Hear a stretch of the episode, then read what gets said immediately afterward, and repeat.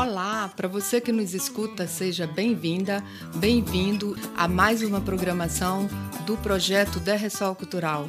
Derressol é a homenagem do SESC ao famoso pregão maranhense que faz parte da memória afetiva do nosso povo, o que inspirou esse projeto para impulsionar a cena artística local, levando ações culturais em formato online para os diversos públicos.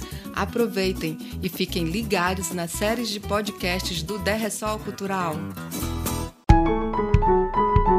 Olá, eu sou Andressa Cabral, mulher preta, tenho 1,60m de altura, Possui cabelos cacheados um pouco acima dos ombros, eles têm cor preta. Sobrancelhas também de cor preta, elas são grossas. Tem os olhos castanhos escuros, nariz levemente afinado, lábios grossos e rosto redondo. Sou professora de teatro, formada pela Universidade Federal do Maranhão. Sou produtora cultural pela Maracute Produções e especialista em acessibilidade cultural pela UFRJ. Então, nesse podcast, Pessoa com Deficiência e Teatro, como tornar os espetáculos teatrais mais acessíveis, convido Zeneide Cordeiro para falarmos um pouco sobre a acessibilidade do teatro, com o objetivo de refletirmos sobre os caminhos que podem ser utilizados por diretores, produtores, atrizes e atores para que o espetáculo teatral possa ser mais acessível às pessoas com deficiência. Então, Zeneide, muito obrigada por você ter aceito o convite. É muito bom te ter aqui. Seja bem-vinda. Olá, obrigada também pela oportunidade. É, para mim é um prazer estar aqui. É, como a Andressa falou, né, sou Zeneide Cordeiro, sou atriz, arte educadora e escritora, é, sou ativista e sou professora é, de artes da rede estadual de ensino. Bom, é, sou uma mulher negra de pele clara, tenho cabelos curtos em cima do ombro, tenho o rosto redondo, olhos escuros, lábios grossos e tenho 1,52m de altura. Sou formada é, em artes visuais, tenho mestrado em políticas públicas e trabalho com teatro desde. Trabalho profissionalmente com teatro há três anos aqui em São Luís. Zeneide, então conta pra gente como que tu iniciou no teatro? Olha, iniciei no teatro ainda na infância, e meu ingresso no teatro e na, nas artes, né, porque eu tenho contato com, me relaciono diretamente com todas as linguagens artísticas. Mas no teatro, é, meu ingresso foi na infância e foi sobretudo em razão da minha deficiência, porque além de eu ter nascido com deficiência visual, é, eu fui diagnosticada com hiperatividade aos nove anos de idade.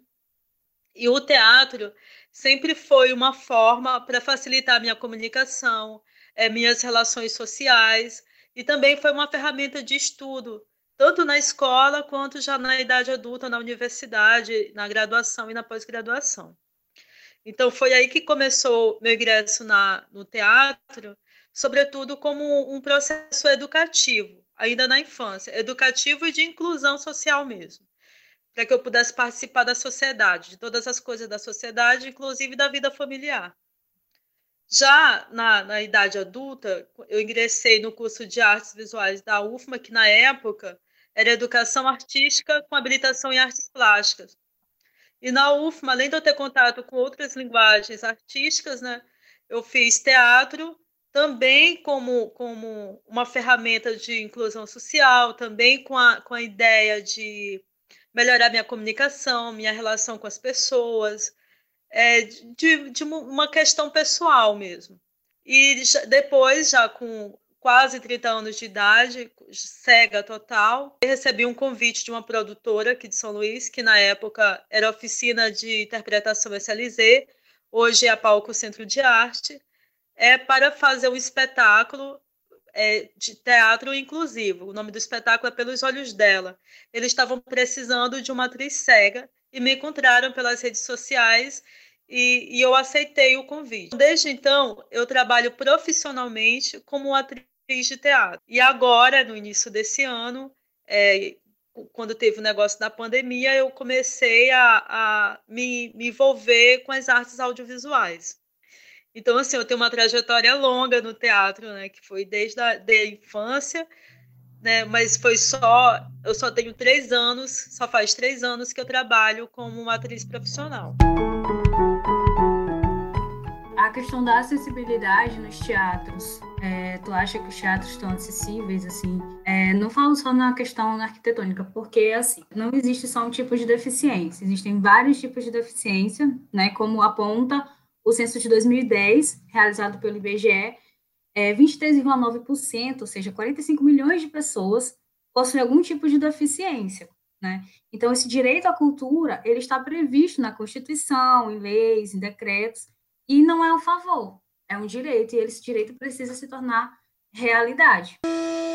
A norma brasileira de acessibilidade, a NBR 9050-2015, ela considera como acessível o espaço, a edificação, o mobiliário, o equipamento urbano ou elemento que possa ser alcançado, acionado, utilizado e vivenciado por qualquer pessoa, inclusive aquela com mobilidade reduzida. Então, para a LBI, que é a Lei Brasileira de Inclusão, a acessibilidade cultural é o conjunto de adequações, medidas e atitudes que promovam o bem-estar, o acolhimento, o acesso e a fruição das pessoas com deficiência nos espaços públicos e privados. Então, eu queria saber contigo se é, tu achas que esses, esses equipamentos é, estão acessíveis e contasse um pouquinho da tua trajetória em relação a, a ir assistir espetáculos e também a ser protagonista né, como artista. Ah, sim, Andressa. Mas antes, é, além de acessibilidade, de acessibilidade não ser um, um favor, né, é, ela também não é uma caridade, como muitas pessoas pensam. Às vezes pensam que acessibilidade é uma coisa de caridade, é um favor, é um, é um benefício que o Estado está dando e que a sociedade está dando. E não é isso. Na verdade, acessibilidade é, sobretudo, uma questão de justiça social é, são, são criar meios né, para que a pessoa com deficiência e, e, outras minorias sociais possam participar da sociedade, possam usufruir de tudo que ela tem. No mínimo, com o mínimo de condições, porque a acessibilidade ela nunca garante todo, todas as condições para que a pessoa possa ser incluída num determinado meio. E se tratando de teatro, falando eu falando como atriz e como frequentadora assídua de espetáculos teatrais, é, aqui em São Luís só tem um, um teatro que é acessível, que tem acessibilidade arquitetônica. E uma acessibilidade arquitetônica muito boa, por sinal, né, dentro do teatro, nos espaços do teatro. É, os outros teatros, infelizmente, não têm, principalmente os maiores teatros daqui, eles não têm, nem sequer acessibilidade arquitetônica. O que, para mim, a acessibilidade arquitetônica é uma coisa de menos. Né? Para mim, o mais importante é a acessibilidade atitudinal e a comunicacional. E isso é, falta em todos os teatros. É, o mínimo que se pode ter no teatro em se tratando de acessibilidade, e eu posso, eu falando aqui, enquanto pessoa cega, tá? Eu quero deixar bem claro. É Sim. acessibilidade comunicacional. Porque não existe nada mais triste do que você ir assistir um espetáculo e você não saber o que está acontecendo é, você querer saber uma coisa, você querer participar mais diretamente do teatro e do espetáculo e não poder. Isso é muito triste. Ainda mais esses espetáculos que de arte contemporânea, teatro contemporâneo, que às vezes tem muitos experimentos que o público participa. E, e às vezes a gente fica lá sem saber o que está acontecendo. E isso só acontece por ausência de acessibilidade comunicacional e atitudinal tanto dos próprios produtores e diretores de espetáculos, dos próprios artistas também, mas, sobretudo, dos responsáveis pelos teatros. Né? É, para fazer audiodescrição, é, para criar outras formas táteis para que a pessoa cega ou com baixa visão, ou com deficiência intelectual, ou com outros tipos de deficiência, possam perceber aquele espaço, possam entender. E a outra acessibilidade que eu acho mais prejudicial é a atitude, ou atitudinal. A acessibilidade atitudinal, às vezes, ela impede com que a pessoa chegue ao, ao, ao teatro para assistir um espetáculo. Né? Tem, já, já tem espetáculo que, às vezes, é, a gente vai não tem vaga quando a gente vai comprar o ingresso, por exemplo, desde quando a gente vai comprar o ingresso? É, a gente diz que vai já não tem. É, tem gente que é capaz de cobrar até mais caro porque a pessoa com deficiência vai estar tá lá. Isso já aconteceu comigo também. Né? Então, assim, na, a meu ver, o que falta mais é uma questão mesmo de entender produtores e pessoas que trabalham é, com, com, as artes dramáticas como um todo, entender que o teatro é, é, um, é para todas as pessoas.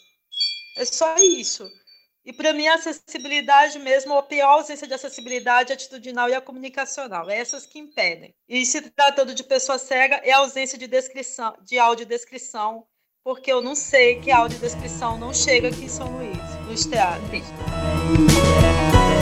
O primeiro passo para que você pense a acessibilidade é a empatia, porque quando você se coloca no lugar do outro, você vai é, tentar entender é, determinadas circunstâncias. Eu acho que quando você pensa nessas práticas é, acessíveis, elas deve, deverão ser pensadas desde a concepção do espetáculo, para a acessibilidade não ser é, colocada como um problema depois que o teu, o teu, o teu espetáculo está, entre aspas, pronto, e aí tu tem que te preocupar com a audiodescrição, a, o intérprete de Libras, a legenda, e entre outros, né? Eu acho que seria mais ou menos por aí o caminho de se pensar essa acessibilidade nos espetáculos de teatro, é, como tu falou, a questão do, do dos espaços, falando da, da, questão arquitetônica, ela sempre é mais visada, né? Ah, porque tem a rampa, tem acessibilidade, não é desse jeito, precisa de outras outros elementos a mais para serem pensadas. E aí, do espetáculo teatral, de você chegar no teatro, de você se sentir bem acolhido, você vai para um lugar e te tratam bem, você vai querer voltar sempre, né? Se você chega num lugar e que não te tratam bem, com certeza você não volta. Então, acho que também passa muito por essa questão de você chegar no lugar, ser bem recebido, ter as mesmas é, oportunidades do que os, os demais, né, na questão da, da fruição do espetáculo. Então, eu queria saber contigo e com Bactu também, com, com esse teu pensamento da questão da acessibilidade é, ser muito pautada na atitudinal e na dimensão comunicacional, porque não, qual a lógica de se ter uma pessoa com deficiência só para dizer que ela está ali? Não existe isso. É, ela precisa ter a fruição do espetáculo. Hoje em dia não dá mais para se pensar arte, né, nenhuma manifestação artística, apresentação, nenhum espetáculo, sem pensar em acessibilidade, sem pensar em inclusão e sem pensar na diversidade. Eu entendo que, que sobretudo, que a acessibilidade ela depende de cada pessoa, ela, ela, elas são ações individuais, elas são atitudes. Por isso que eu que a acessibilidade atitudinal e comunicacional é tão importante para mim. Porque se as pessoas tiverem mudança de atitude, né, mudanças de ações, é, com certeza vai romper outras barreiras. E dessas barreiras é a barreira é, arquitetônica, a barreira comunicacional e várias outras barreiras vão romper. E isso, e o rompimento dessas barreiras vai garantir a inclusão das pessoas com deficiência é, no teatro e em outras linguagens artísticas também. É, com certeza. E vale ressaltar, pegando tua fala, que não existem é, deficiências iguais. Por exemplo, em que sentido? Na, é, você tem que sempre entender que para cada pessoa existe uma especificidade. Por exemplo, eu não posso é, colocar todas as pessoas com deficiência visual como se a deficiência delas fossem todas iguais. É, ela, a deficiência ela pode ser no sentido de ser visual igual, mas ela vai ter especificidades. Então, não devemos tratar de uma forma generalista. O que, é que eu quero dizer com isso? Eu quero dizer que eu não posso pensar uma prática acessível e achar que ela vai servir para todas as pessoas com deficiência visual. Cada pessoa com deficiência visual, ela vai ter ali um, uma prática que ela mais goste. Por exemplo, tem pessoas com deficiência visual que amam a audiodescrição detalhada. Já tem outras pessoas com deficiência visual que gostam de saber as partes principais, né? Então, uma coisa que eu não gosto quando eu vou ao teatro é de sentar nas áreas reservadas para pessoas com deficiência. eu nunca sento na área reservada para pessoa com deficiência. Geralmente, eu sento ou atrás, muito atrás, ou eu sento, por exemplo, no, se eu for ao Teatro Arthur Azevedo, eu gosto de sentar na segunda galeria, geralmente na terceira ou quarta fileira depois do, do palco. Porque ali de cima eu percebo toda a movimentação dos artistas no palco. Nesse caso, eu acho mais interessante perceber o espetáculo só com minha percepção do que ouvindo a audiodescrição. Sim. Mas o certo é que a audiodescrição detalhada eu não gosto em nenhum aspecto. A não ser se for assim, uma audiodescrição com textos informativos, é, falando de um evento, de uma coisa que tem data, horário, de uma coisa extremamente importante, sabe? Um trabalho uhum. científico, por exemplo. Aí sim, mas em se tratando de arte, eu não gosto. Geralmente eu, eu deixo passar a audiodescrição. Mas isso é uma exceção. A maioria das pessoas gostam.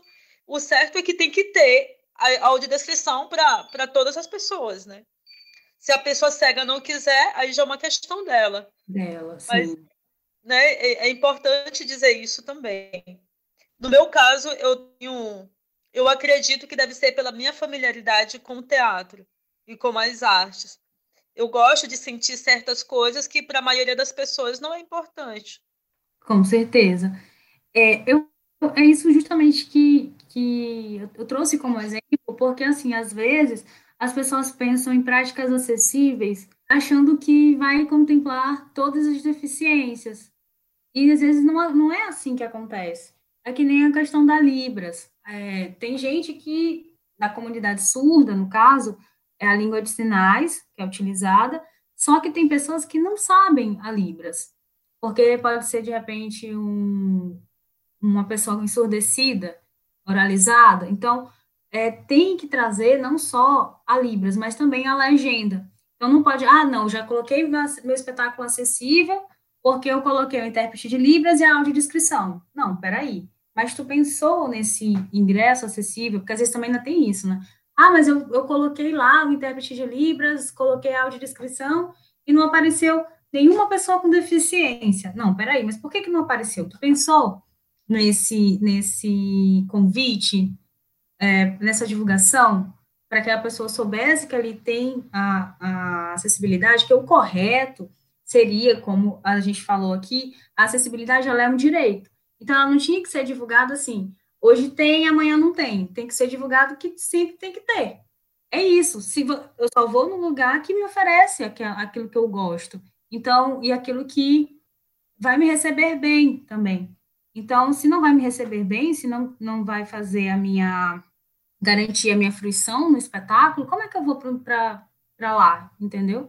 Então, eu acho que vai muito por essa questão também de acessibilizar não só o espetáculo em si, mas pensar desde a divulgação até a chegada da pessoa com deficiência, aquele momento que ela está assistindo o espetáculo.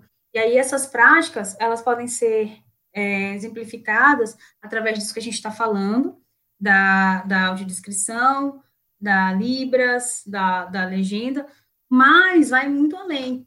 Como exemplo, as pessoas com deficiência visual, elas precisam tatear o cenário um pouco antes do espetáculo, do início do espetáculo, é, o, o, figurino, e às vezes tem cenários, tem figurinos que não dá para você tatear por, por, alguma questão.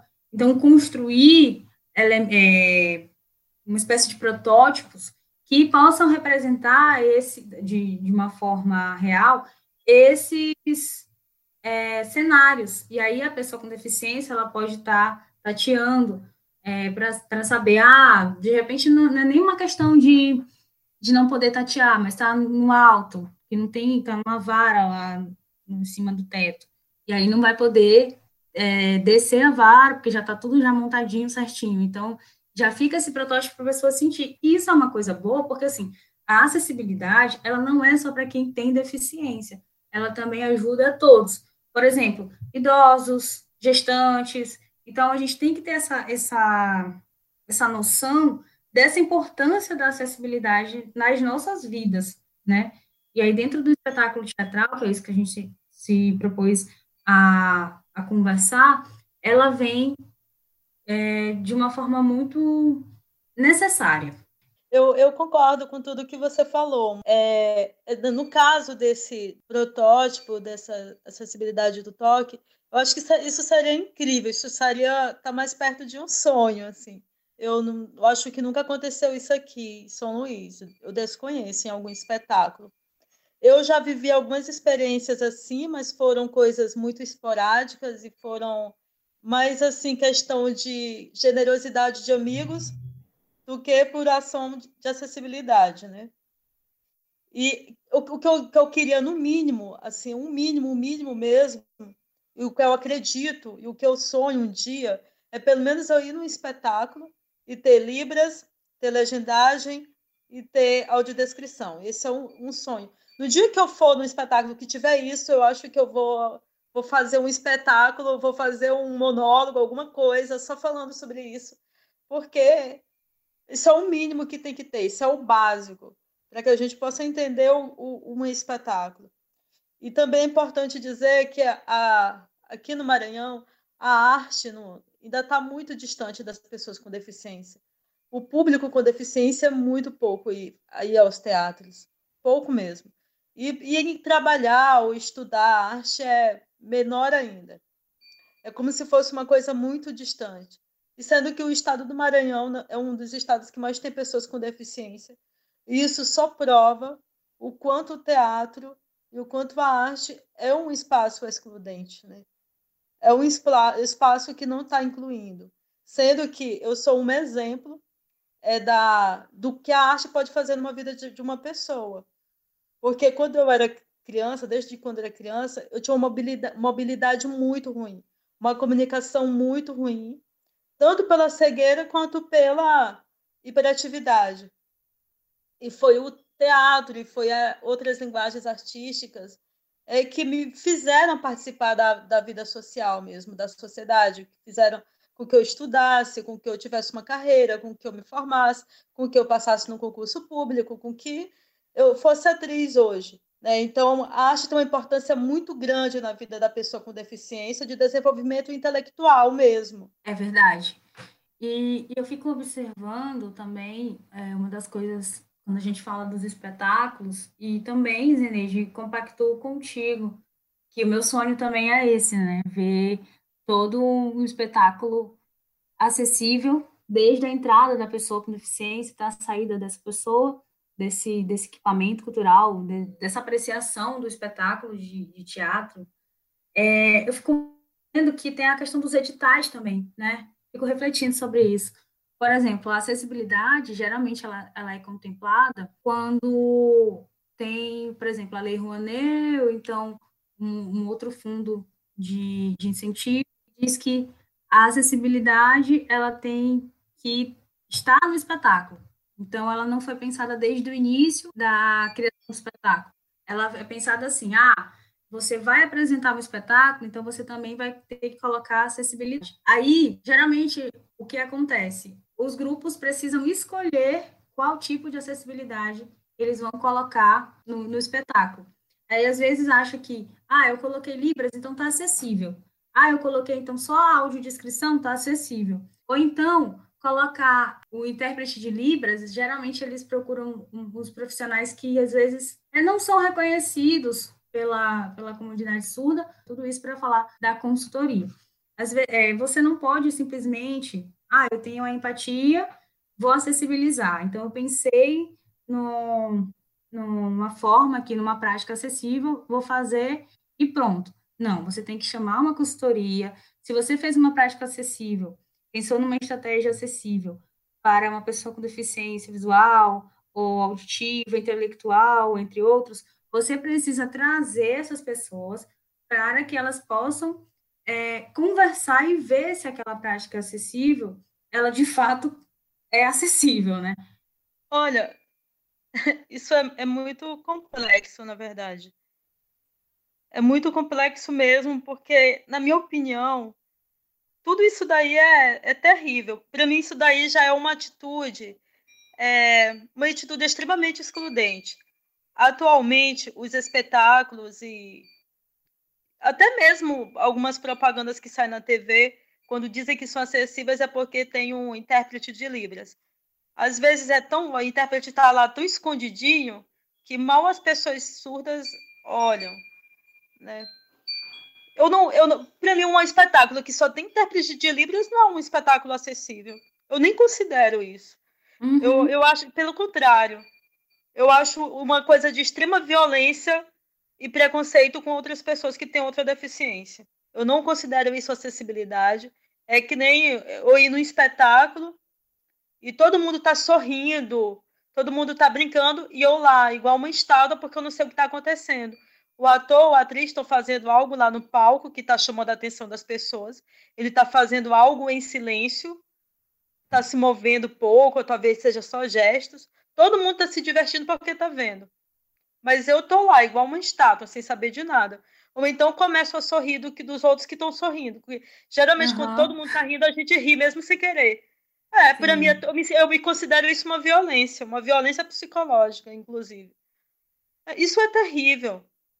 Isso é terrível mesmo, porque o que eu acredito e o que eu defendo é que a acessibilidade ela já seja pensada, incluída dentro do próprio espetáculo. Sim, o intérprete de Libras, o intérprete de Libras, ele pode simplesmente estar ali como se fosse mais uma figura do espetáculo. Ele não é um ser à parte, né? Ele é um, ele ele está fazendo um elo de comunicação ali.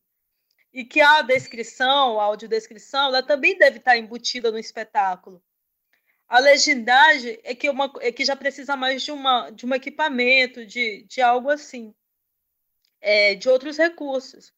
Mas eu não entendo o porquê da, da audiodescrição e da, da Libras não estarem, não estarem excluídas no espetáculo.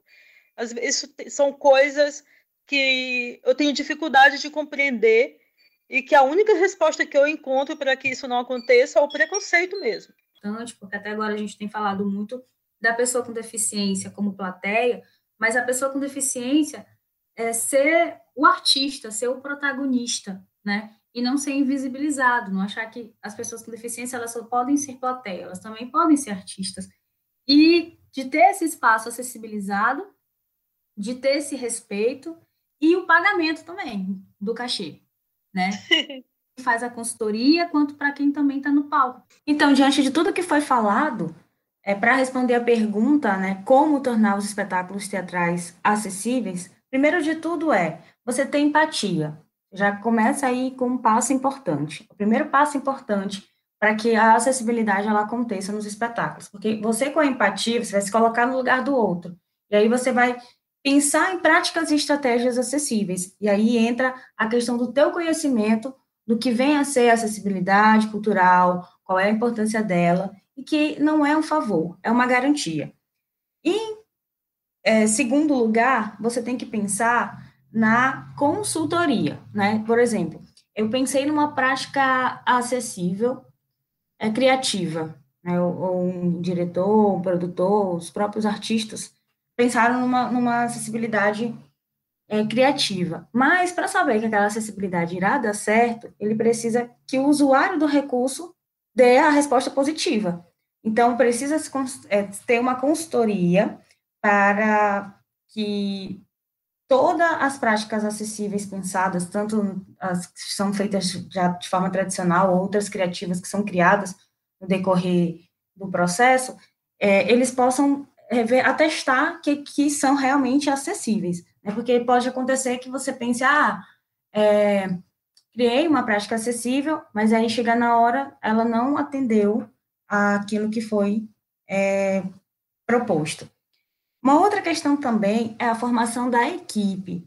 A equipe que vai ter contato com esse público, com, na verdade, com todo o público, com ou sem deficiência, ela precisa ter um conhecimento da acessibilidade e um treinamento para acolher bem a todos. Né? Em lugares que nós temos um bom acolhimento, nós voltamos. Em lugares que não temos um bom acolhimento, não voltamos. Então, isso é muito prático. Né? Então, essa recepção ela tem que ser é, muito bem, bem feita para que as pessoas possam se sentir acolhidas e retornarem sempre. Se tiver alguma dúvida, é, independente de ter deficiência ou não, que possam ser respondidas, é, bem direcionadas. Outra questão muito importante vem na divulgação. Então, a divulgação, ela precisa ter vídeos com legenda, audiodescrição, e uma das ferramentas que ajudam bastante é o QR Code, que ele é um código que dá acesso a um link, e ele é de baixo custo, ele tem aplicativos que é gratuito, que vai, esse link vai direcionar para vídeos com legenda, que tem também intérprete de Libras e a audiodescrição. Na divulgação, ela é muito importante, porque as pessoas vão ficar sabendo do teu espetáculo, qual o dia, qual o horário, é, o lugar que vai ser feito. Então, para ela poder, obviamente, ir nesse espetáculo, os valores, o espaço que você vai desenvolver o seu trabalho, ele precisa ser acessível. É, e para a fruição do espetáculo, na hora que o espetáculo estiver sendo apresentado, precisa da audiodescrição, da legendagem, que é a LSE, é, que é a legendagem para surdos e ensurdecidos, e o intérprete de Libras, né? Então, o que acontece? Geralmente, uh, os espetáculos, eles ficam, entre aspas, prontos, né, já para serem é, apresentados, e depois que são chamados os audiodescritores, os intérpretes de Libras, é importante que esses profissionais também possam conhecer todo o espetáculo que vai ser apresentado. Porque quando eles têm essa, essa familiaridade com o espetáculo, uh, flui muito melhor o trabalho deles. Então, precisa ser contratados profissionais né, na área, profissionais que sejam reconhecidos pela comunidade surda, é, profissionais que façam com respeito à audiodescrição também. E eu acredito que uma coisa que possa também ajudar bastante, e que já foi citado, é o conhecimento da acessibilidade, para que algumas, alguns equívocos possam ser é, desmistificados. Exemplo, a acessibilidade é caro. Sabemos que sim, tudo tem um custo. Mas se você faz com responsabilidade, tem a empatia, pode-se criar várias formas que proporcionem a, acessibilidade às pessoas.